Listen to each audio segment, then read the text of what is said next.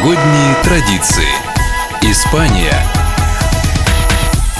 Ни для кого, наверное, не будет удивлением, что Испания празднует Рождество 25 декабря. И если у нас новогодний период неофициально, но традиционно заканчивается через 14 дней, то у испанцев празднование Нового года и Рождества завершается 6 января, в день священного 12-дневья.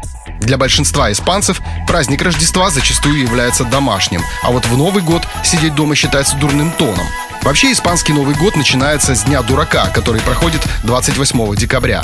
С этого дня веселье не затихает ни на минуту. Ну а в новогоднюю ночь испанцы устраивают фейерверки и костюмированные балы, выходят на улицы и танцуют. Новогодний стол. На испанском праздничном столе вы обязательно увидите блюда из морепродуктов, креветки и устрицы. Ну и, конечно же, рыбные блюда, например, морской лещ с лимоном или морской судак.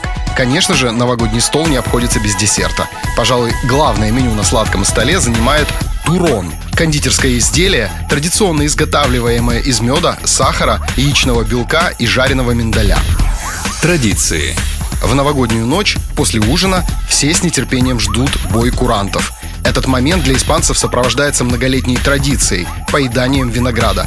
Когда начинают бить часы, то нужно под каждый удар съесть одну ягоду. За 12 ударов, соответственно, 12 ягод должны быть съедены. При этом нужно еще загадать желание. Вообще для испанцев виноград – это символ богатства, здоровья и счастья в доме. Новогодние традиции.